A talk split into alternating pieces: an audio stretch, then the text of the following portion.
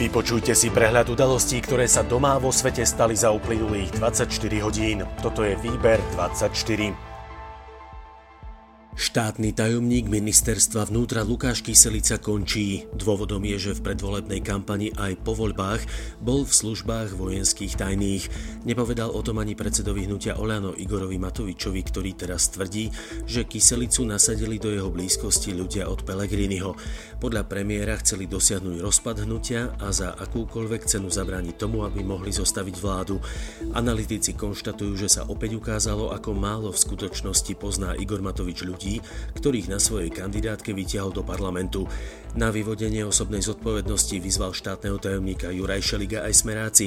Podľa Pelegriniho však premiér trpí mamom. Prezidentka postoj Lukáša Kyselicu ocenila rovnako ako jeho nadriadený minister vnútra.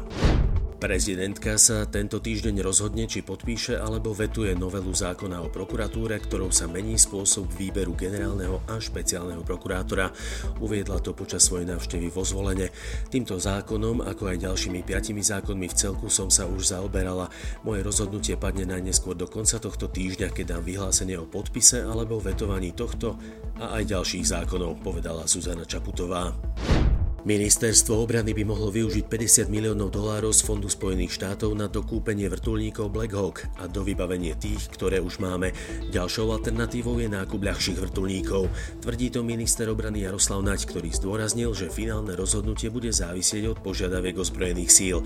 Štátny tajomník ministerstva obrany Marian Majer je poverený prípravou novej obrannej stratégie. Po podnikateľskom kilečku z dielne SAS prichádza minister školstva Branislav Greling s kilečkom pre školy. Hoci presný počet opatrení zatiaľ nie je známy, balík má odstrániť zbytočnú byrokraciu na školách a uľahčiť ich fungovanie. Ministerka spravodlivosti Mária Kolíková chce využiť koronagranty z Bruselu na posilnenie súdnej siete. Majú vzniknúť nové špecializované súdy, napríklad Najvyšší správny súd, ktorý bude rozhodovať o sudcoch či advokátoch.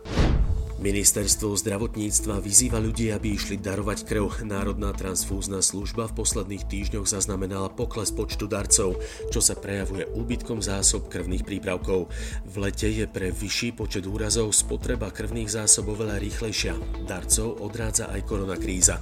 Odberové strediská ale ubezpečujú, že u nich sa koronou nenakazíte. Ústavný súd sa naďalej zaoberá 50-dňovým moratórium na predvolebné prieskumy. V konaní aktuálne prebiehajú procesné úkony nevyhnutné pre rozhodnutie vo veci a momentálne nie je možné určiť termín tohto rozhodnutia. Poďme do zahraničia. Bieloruský prezident Alexander Lukašenko oznámil, že prekonal koronu. Podľa vlastných slov nemal nejaké symptómy a 97% Bielorusov infekciu prekonajú bez akýchkoľvek prejavov ochorenia. Regionálna vláda v španielskom Madride nariadila povinné nosenie rúšok vo verejných priestoroch, zároveň obmedzila počet ľudí, ktorí sa môžu zhromaždiť na jednom mieste a zamerala informačnú kampaň na mládež, aby odstránila nové ohniská nákazy koronavírusu. Nemecko svojim občanom odporúčilo, aby sa vyhli cestám do Barcelony, Aragónska a Navary. Všetky tri oblasti ležia na severovýchode krajiny.